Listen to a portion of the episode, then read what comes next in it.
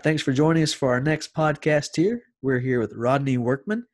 Uh, I'll have Rodney, if you would introduce yourself, give your background, where you're teaching, where you've taught, all that cool stuff. We'll start off with that one. Well, uh, I started teaching about 15 years ago. Uh, my first job was at East Burke Middle School, which is where I was from. So that was a good job to have. Um, and I taught there three years before I moved to Davidson County, and I taught at Central Davidson. Uh, I taught middle school there, um, and we did high school together as well. Um, and then eventually I went to the high school sort of full time, and then after that I came to Asheville, and that's where I'm at now. All right. So you've had a good teaching career. How many years? Uh, 15. 15. Okay. 15 years in. So you started off in middle school. So let's talk about recruiting for beginning band. What did you do to recruit for beginning band? What worked best for your programs? Was it different in the two middle schools you've worked in? How that whole recruiting system worked for you in your schools? I um both really all the schools I've taught in, I've been lucky that they're sort of direct feeders from three or four or five elementary schools, you know, depending on where it was. But we knew where the kids were coming from, so it was pretty easy to go out and visit and you know do concerts and things. And my first job, I was hired really early, like in March, and uh, when I was student teaching, and so the music dealer Scott Love, you know, called me first time I think we ever really spoke, and he said, "Well, I've rec- already recruited your sixth grade band. There's 120 kids. You don't need to do anything." I was like, "All right, great." So you know, the next year, I said, "Well, it obviously went well when you did it, so let's just go out together, and you know, I'll I'll kind of figure out what you did and learn from you." And basically, Scott played all the instruments and you know did a dog and pony show for every fifth grade class, and so I just sort of did the same thing and sort of expanded on that. Ted Driver was later my music dealer, and we we did it together a lot and you know and basically we just showed the instruments and tried to you know excite the kids and to get them to to want to play um, which i think is what probably most people do if you're lucky enough to get to go out um, Sure. later on i did expand a lot um, i started noticing that you know like we would go and visit and 90% of the kids would say oh yeah i want, I want to play an instrument you know they would be just as excited as could be but then 30% of the forums would come in and so i couldn't quite figure out well what's you know what's going on that's preventing kids from starting and so i started doing a lot more asking of questions you know and trying to figure out what happens to the other 60% you know and i figured out a lot of it sometimes it's money and a lot of times though it's athletics and fear that well i'm not going to be any good at it or they go home and say hey i want, I want to play the trumpet and dad says well you can't do that. You're gonna you're gonna play baseball and you don't ever stick with anything so we're not going to waste money on you doing that. I mean usually the parents talk the kids out of it for whatever reason. So i really started modifying what i did to basically train the kids how to go home and train their parents to get them to sign up. Gotcha. and almost you know half of the recruiting that i do now is a lot of it is when your mom says you know this is going to cost a lot of money. This is what you need to tell them and if you know if your dad says you know you're going to play football or whatever well you need to explain that this is a class during the day. It doesn't conflict. And and i noticed especially at, um, at east burke middle school the last year we recruited 175 beginners out of you know probably 280 kids. So that really seemed to help um, that. And then at central davidson it was sort of the same way removing the athletic conflict within the community people started to realize oh, okay you know my kid can do this. And and so numbers were always you know at least right about half there um, sometimes even a little more depending on the year. So i feel like that it's not hard to convince kids you know yeah you want to play this shiny thing and it's a lot more exciting than going to math class. So i mean it's not hard to get them to want to do it. It's just hard to Oh, get yeah. Sometimes the parents to understand that they can do it and to get the kid to understand that it's not going to be a conflict with anything else they're doing, that sort of thing. Um, so uh, the other thing we did at Central Davidson was the high school concerts. That made a huge difference. You know, the I think the kids that were on the fence, especially if they were like, well, maybe I want to be in chorus or maybe I want to do this or that, when they would see that high school band come out and play fun music, they were all about it. You know, we we really spent a lot of time preparing those concerts, not necessarily musically, but we prepared how it was going to look and exactly how it was going to go down. And it was really a, a very well thought out recruiting concert um, that was designed to get you know kids interested, especially the ones on the fence.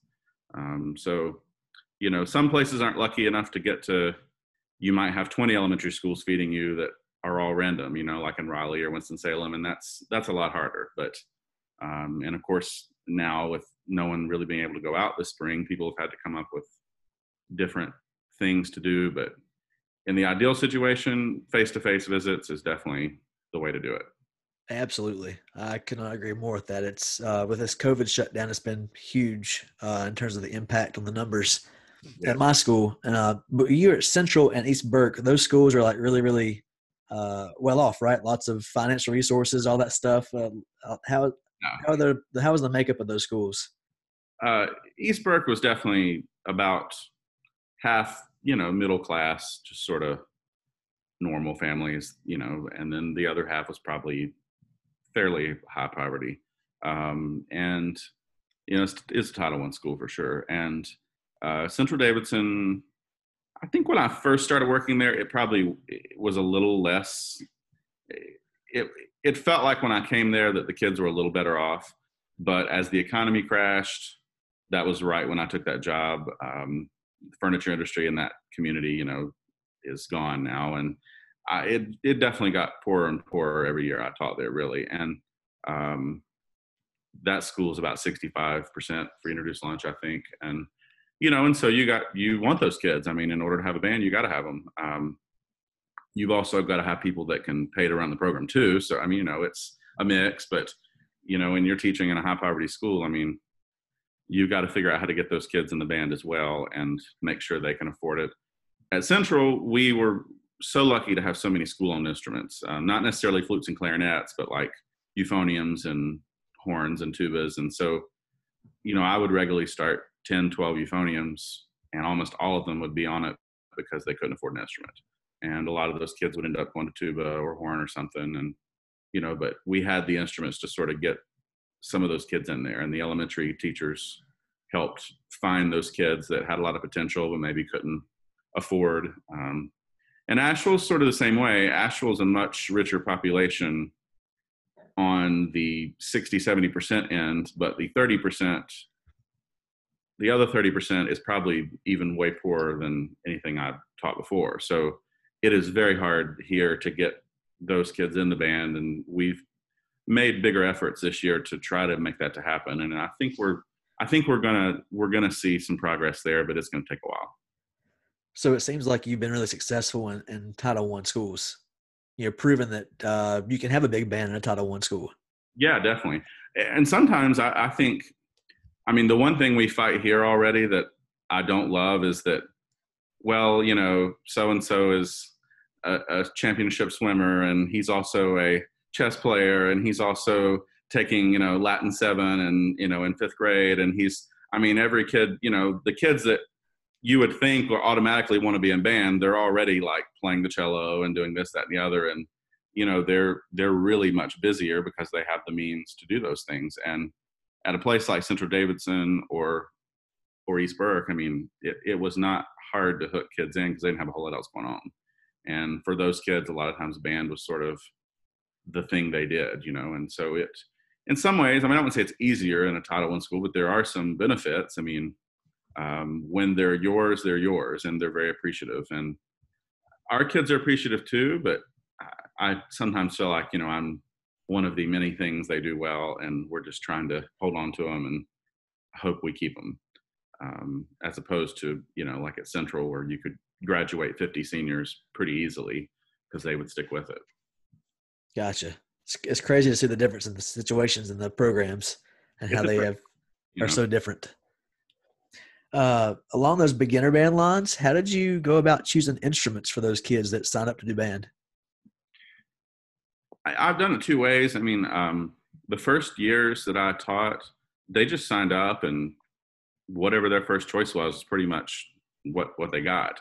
And if we filled up in flute or you know trumpet or whatever, you know, then we'd start trying to herd kids onto their second choice. But it was basically just whatever you want to play, come show up and we'll teach you. And that worked fine, you know. But I I will say, I mean, we would often, you know, have a kid who just could not get flute, just was not going to make a sound. And, you know, we'd have some kid that clearly needed to be playing the tuba, trying to play the trumpet. And it wasn't a lot of them, but it was probably a good 20% that I think had we mouthpiece tested, we might could have got them started a little better earlier.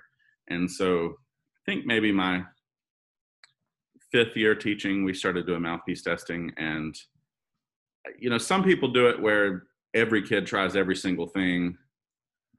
I just thought with a hundred people coming to these meetings, it just was, it just was going to take too long. So I basically tried to figure out, okay, if you really want to play the flute, is that going to work for you? Okay, if not, we're going to put you on clarinet. And anybody that wanted to play the clarinet, that was yours. I mean, I always like to start 40, 50, 60 clarinets if possible. And so I, basically, if you have a pulse, you can play the clarinet. We're not going to we're not going to turn you away there. Um, and then the brass classes, I mean, 90% of them, if you want to play the trumpet, that's probably what you're going to end up on. But we have them try it first. And then, you know, sometimes a kid will play the trombone mouthpiece and realize I sound really great at this and it's way easier to get a sound. And sometimes the opposite. So, you know, it's a little, it's a combination of what they want and trying it, you know, trying out to some degree. But we let some kids start. Maybe they didn't get to come to the meeting and they're like, you know, he, really wants to play trumpet and we already have one at home and i'm like all right he's to play trumpet you know so it's kind of a combination but we try to head off any problems before we start and we try to limit the number of flutes and pick flutes that are to play it well or you know be able to play it. So it's pretty much a balance of instrumentation what you want what the kids want that kind of stuff. Okay. Well let's talk about uh, your classes. When you're you've had several different i guess schedules when you were teaching middle school band. How did you have your classes set up and what do you think worked best for you um, in whichever situation you had?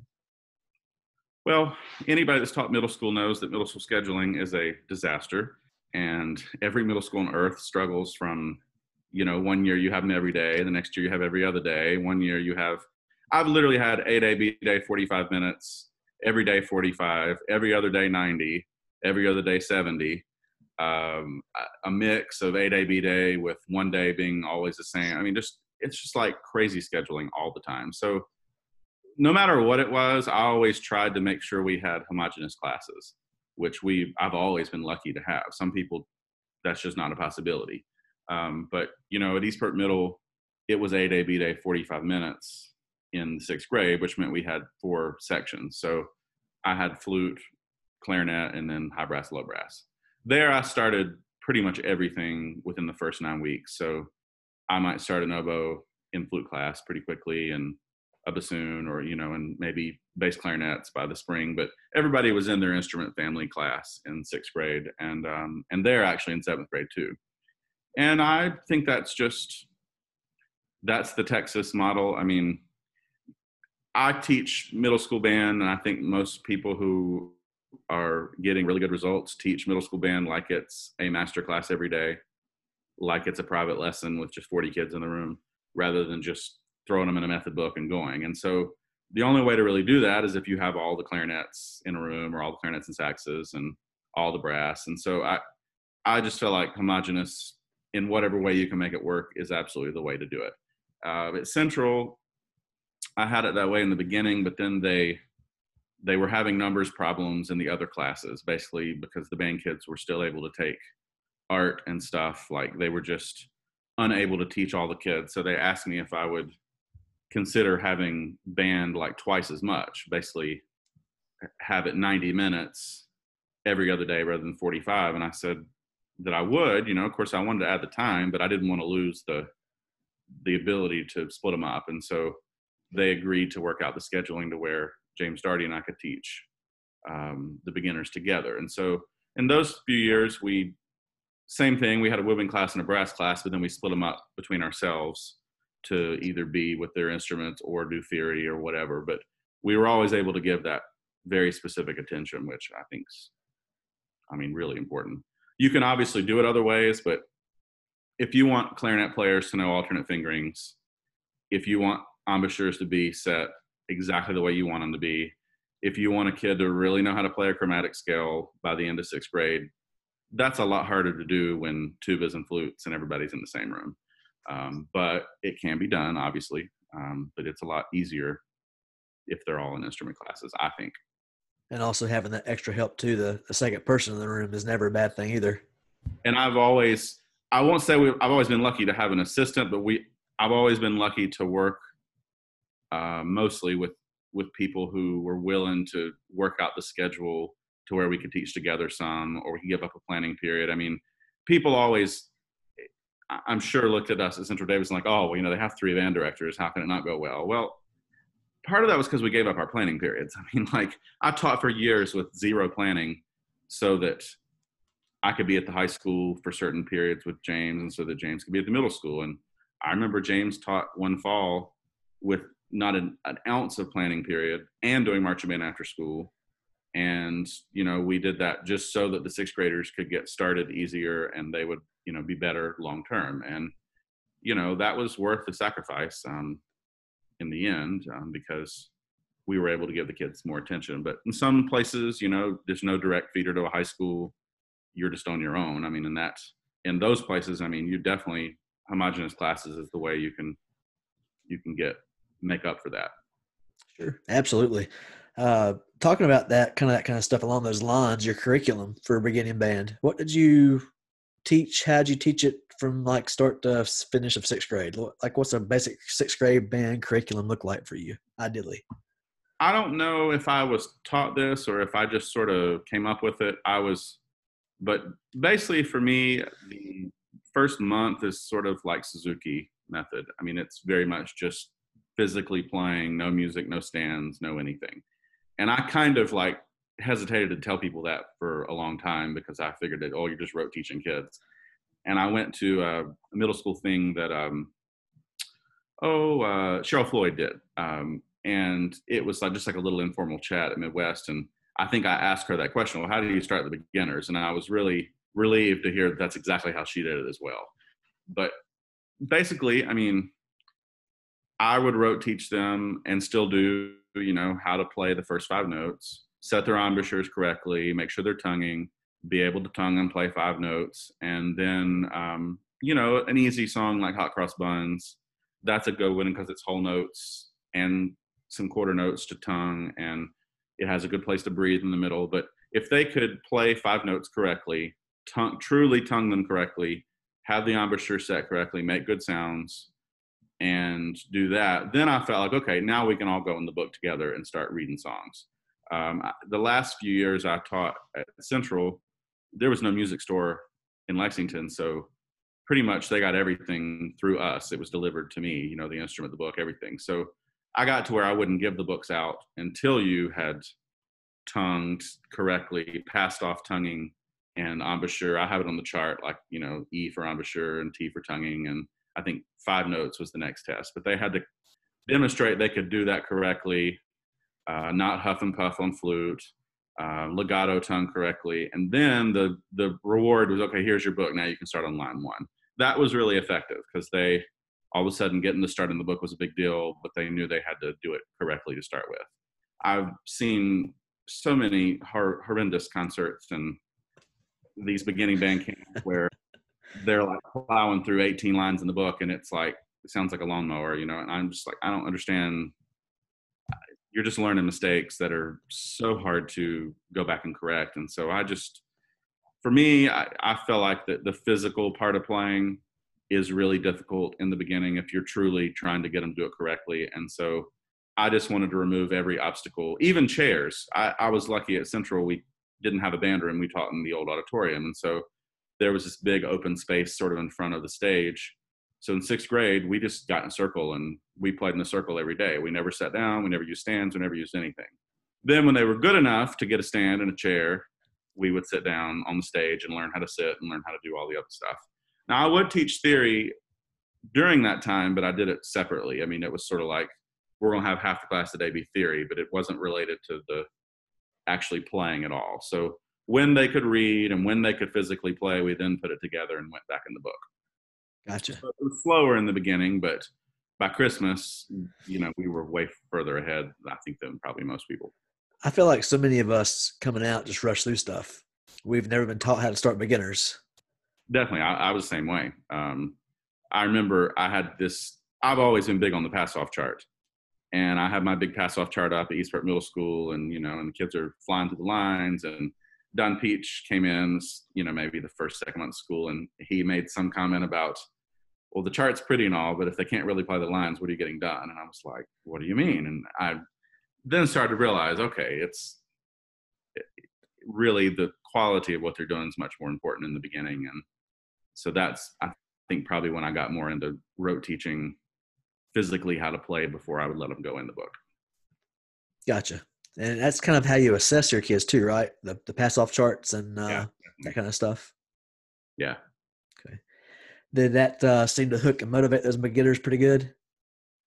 Yeah, I think so. Um, I'm always been surprised, and no one's ever like complained about it. But I mean, it's kind of like the old reading progress things they used to put on the elementary school wall, you know, and like uh, accelerated reader. Like, I mean, I was always the kid that if there was some chart on the wall, I was going to make sure I was number one, you know, or kill somebody that was in my way to get it. And you know, I felt like that for beginners. I mean, you don't want to announce that some kids are doing poorly necessarily, but I felt like it's a good way to reward the kids that are doing a lot and let them go at their own pace. And you know, I, the one person made a comment about the charts in my room one time, like a you know curriculum person, and I thought it was going to be negative, and they were like all about it, and they're like, "Oh, this is the best thing ever," and it's accountability, and all oh, they can see where they're at, and you know, and for the kids that didn't pass the line off, it's not like I put you know zero on the chart or seventy. A pass off was basically 95 or above,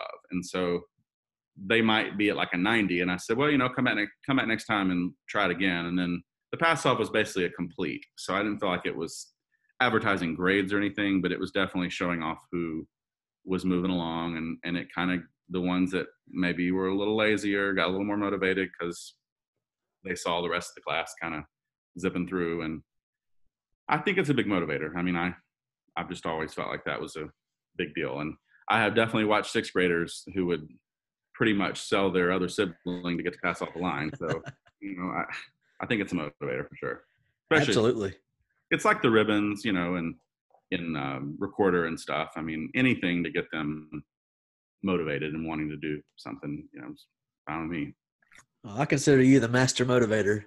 Uh, do you? What else did you do to motivate kids to get them like, especially from sixth grade to seventh to eighth to high school? Kind of in that terms of motivation, what all did you do that was effective for you?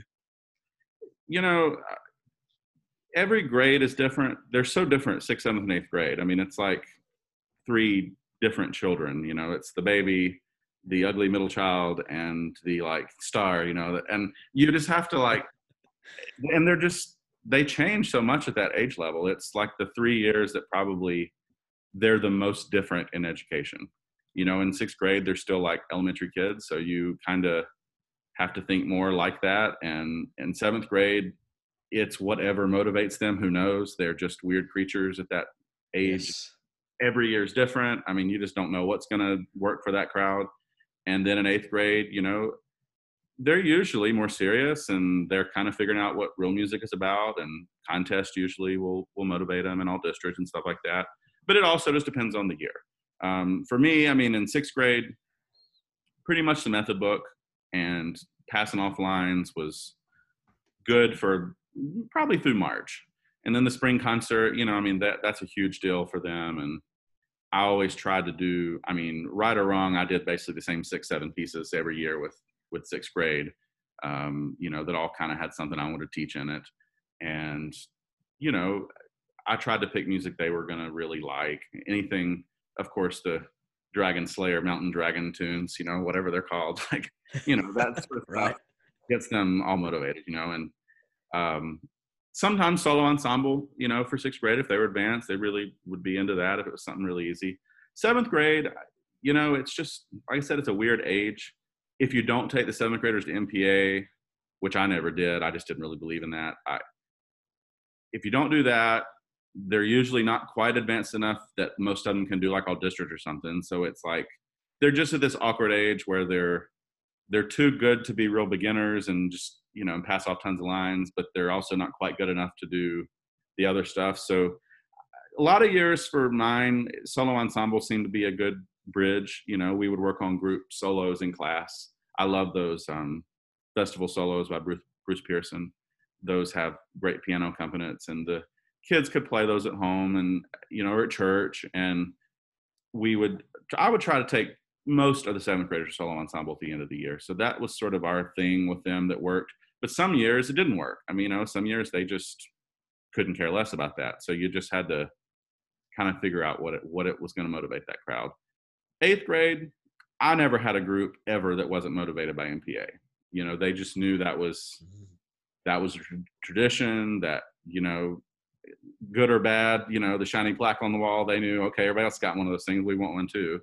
And you know, they knew they're going somewhere. They're going to play for people. It's for them. That always just seemed like something that got them pretty motivated in the spring. I mean, I would see kids that usually were pretty blasé about band and life in general all of a sudden you know practice that third trombone part and uh, for our kids that was a that was a pretty big deal and it is at asheville as well the kids are are into that they know it's important and you know it's something that kind of gets them going for that semester um, all district and all county as well in eighth grade that seemed to motivate our kids a lot to want to learn a solo to want to learn um, scales and things. So you know but it's different. I mean some people do all kinds of things carowinds trips whatever. I mean whatever works great.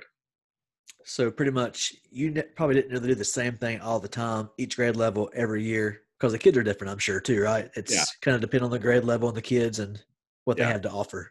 I mean i sort of had the same the same general plan template there sure sometimes it just didn't work and so when it didn't work i mean i would kind of go back and like well okay what's what's going on here? Why are we still working on one octave scales and they still can't play them and they're not, you know, what? I mean, for some kids, grades are a motivator.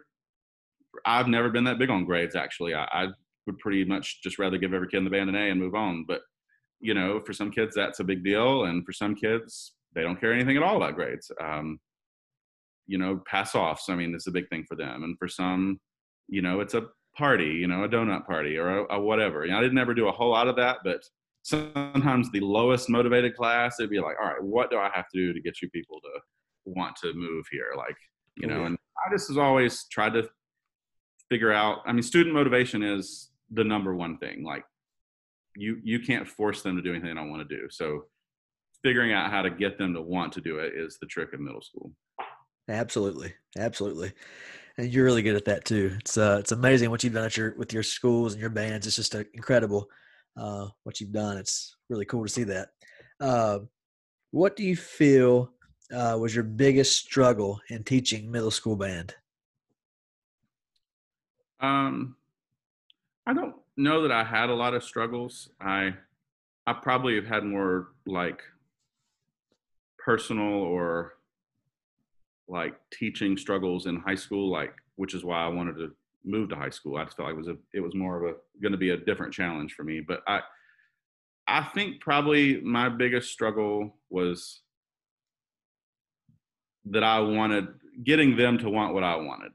You know, I mean, middle school kids, especially in sixth grade, are are kind of babies. You know, like our goals are not always the same. You know, and so I always had to work hard to try to make sure their class was fun, that I wasn't being too hard. I'm pretty serious about things, and I, you know, first day of sixth grade, I'm like, all right, two octave chromatic scale, seven scales, let's go. And like, you know, that's really what I would like to be doing. But I had to figure out, okay, they're 11, um, they want to play, you know, Mary Had a Little Lamb, and they want. I had to sort of retool to that and figure out, okay, well, what do I do to get them to want to be what I want them to be? And that that's hard. I mean, I think most of my time in middle school was spent figuring out how they ticked and how to motivate them. And if you can do that, then the rest of it falls in place. I mean, middle school kids will teach themselves, will practice anything you give them much more than high school kids will if you can figure out how to get them motivated and how to get them going. And so I I think that was where my biggest struggle. was. Does that make sense? I mean, I, I knew what I wanted. I just didn't always know how to get them to want to do that or how to how to do it and be that successful. Sure. Most years I did, but some years, you know, I, it, it, I had a really weird group one time um, that it turned out to be really really good. But when they were like in sixth or seventh grade, it was like the Eeyore band. I mean, nothing motivated them. They just were this crowd of losers that you know just rolled their eyes and didn't want to you know participate and didn't i mean it was just like negative nancy's all over the place in that band. And i thought you know everything i'm doing is the same. I mean i've, I've done i don't understand why it's not working. The group ahead of them and behind them were like so so good. And they were just these creatures you know that wouldn't do anything. And finally i remember like i had for years trash talked that great locomotive tune like you know oh it should be taken off the list and that that's a piece of garbage. It's not real music. And that tune i like totally changed that band. I mean i just did. Huh. we played it for contests that year and they played it really well you know? They that for some reason got them hooked and like that just was not a group that was going to play like you know serious art music or something. I mean they were you know that was the sort of thing that got them going. And and so i always had to just program music that fit their interest and all of a sudden you know that they really changed and but i had to change myself to make that happen and i guess that was again probably my biggest struggle was just trying to figure out how to motivate the middle school child and be a middle schooler because i was pretty much born an adult so sure. you know, harder for me. Oh yeah. Along those same lines too uh, you're really good at building relationships with kids and people. How do you do that? How do you go about building those relationships with kids and people that uh, that you've encountered over the years? What works the best you know I, I think being somewhere a long time helps. At, at east burke it was so easy day one and i just thought that i must be good at it but it was easy because i was from there. Like half the kids older siblings had gone to high school with me or knew my brothers who were not much older than them and you know my middle school principal there is who hired me robert patton uh, who was wonderful my mentor teacher was like was my eighth grade teacher everybody in the school knew me so like I automatically had credibility when I walked in the door the first day, and the kids sort of knew that and trusted me, and it was just sort of easy.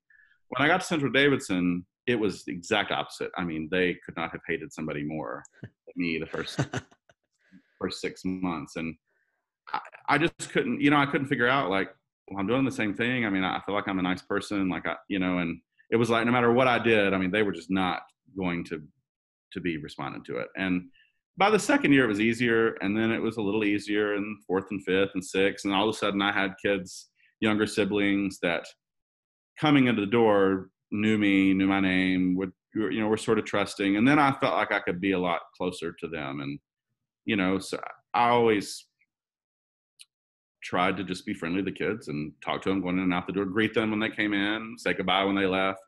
Made sure if if we had a rough class day and i was particularly moody or something that you know, I would say something before they left or, you know, pat them on the back as they went out the door. But I think just being there in the community and being seen and knowing their parents and knowing them and knowing their siblings, I think I just probably had a lot of credibility established that I didn't even have to work at, you know, um, which I didn't realize until much, you know, probably uh, 10 years in, I realized, oh, this is way easier. Colonel Warner describes it as a cash register.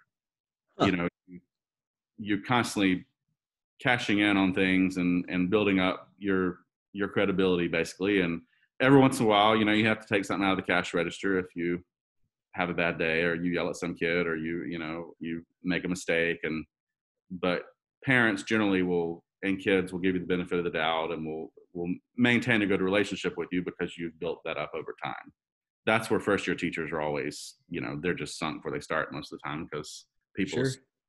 assume they're going to be unsuccessful and you know assume that they're up to no good and um, so i guess to answer the question I, I, mean i think just being there a long time and trying to be friendly with people you know and and have relationships with people's parents and students i mean that makes a big difference car rider duty was a big one for me i, I think that i didn't I, I cursed when i had the duty the first time and i was like I can't believe i have to stand out here but it allowed me to meet the parents and to know faces and to say hello every morning. And that was a that was actually a pretty big change, I think, for me at Central Davidson. All of a sudden, the parents saw me every single day, and and I got to greet the kids in the mornings, and you know that sort of stuff. Just being in a school and getting to know the kids and being a part of things that's really much more important than people realize.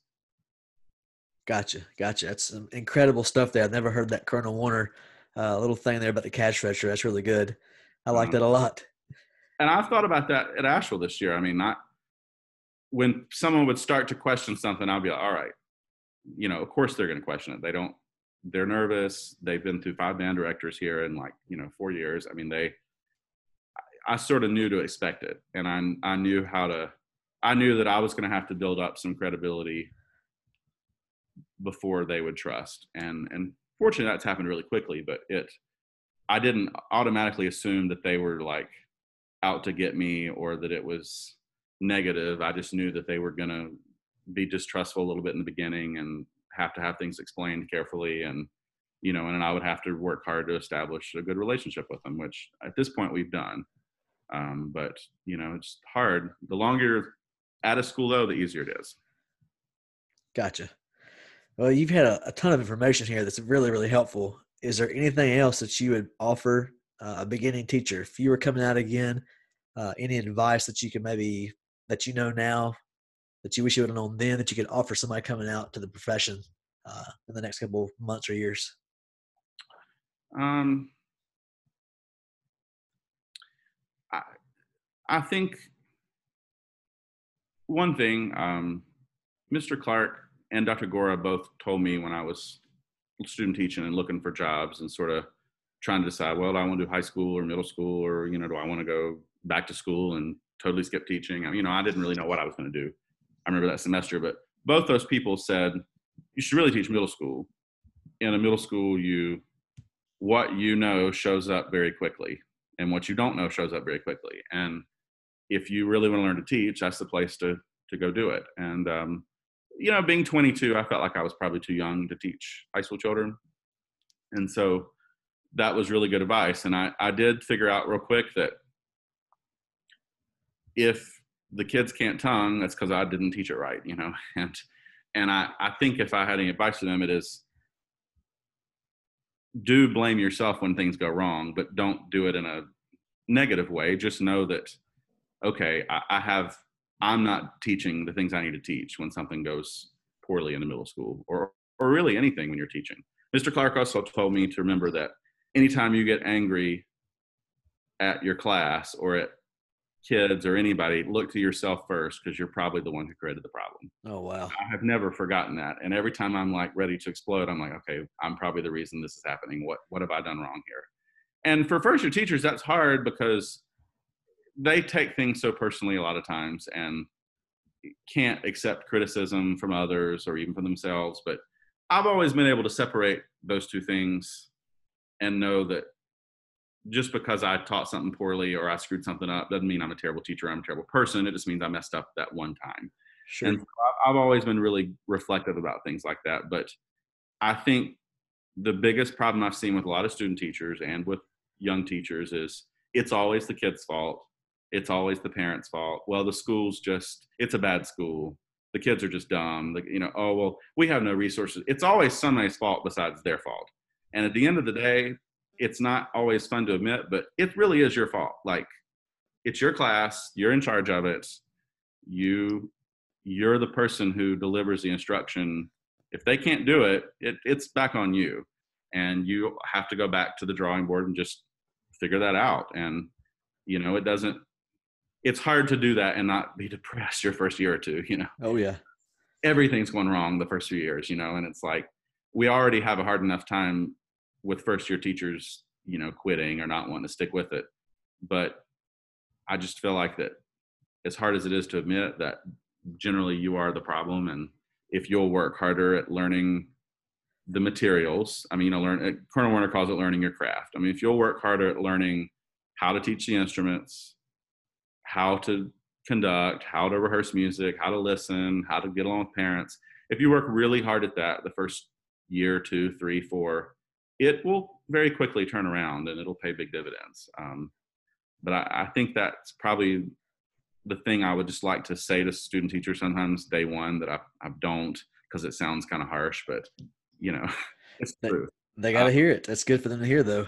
And I think other than that, I mean, other than learning, other than learning the content, you have to learn how to be a politician and a, a guidance counselor and, uh, you know, everything else is involved with this job. And I feel like sometimes young teachers again it's well, the parents are just crazy. It's not my fault. And I had this terrible principal and, and believe me, I've had my share of terrible principals, but you know, you have to figure out how to make it work. I mean, you know, you, you have a lunatic as your principal. Well, they're still your boss. And, you know, people always call me and say, oh, I got this terrible principal. I think I want to leave. I'm like, well, that principal's probably going to be gone in two or three years. And, you know, you, just because you go to another job doesn't mean you're not going to get another crazy principal eventually. I mean, uh-huh. you have to learn how to make that work and it, it sucks, but it just is what it is. And so I feel like for young teachers, learning the content area and learning how to survive the politics of being a teacher are huge. You know, those are the two things that probably take most teachers down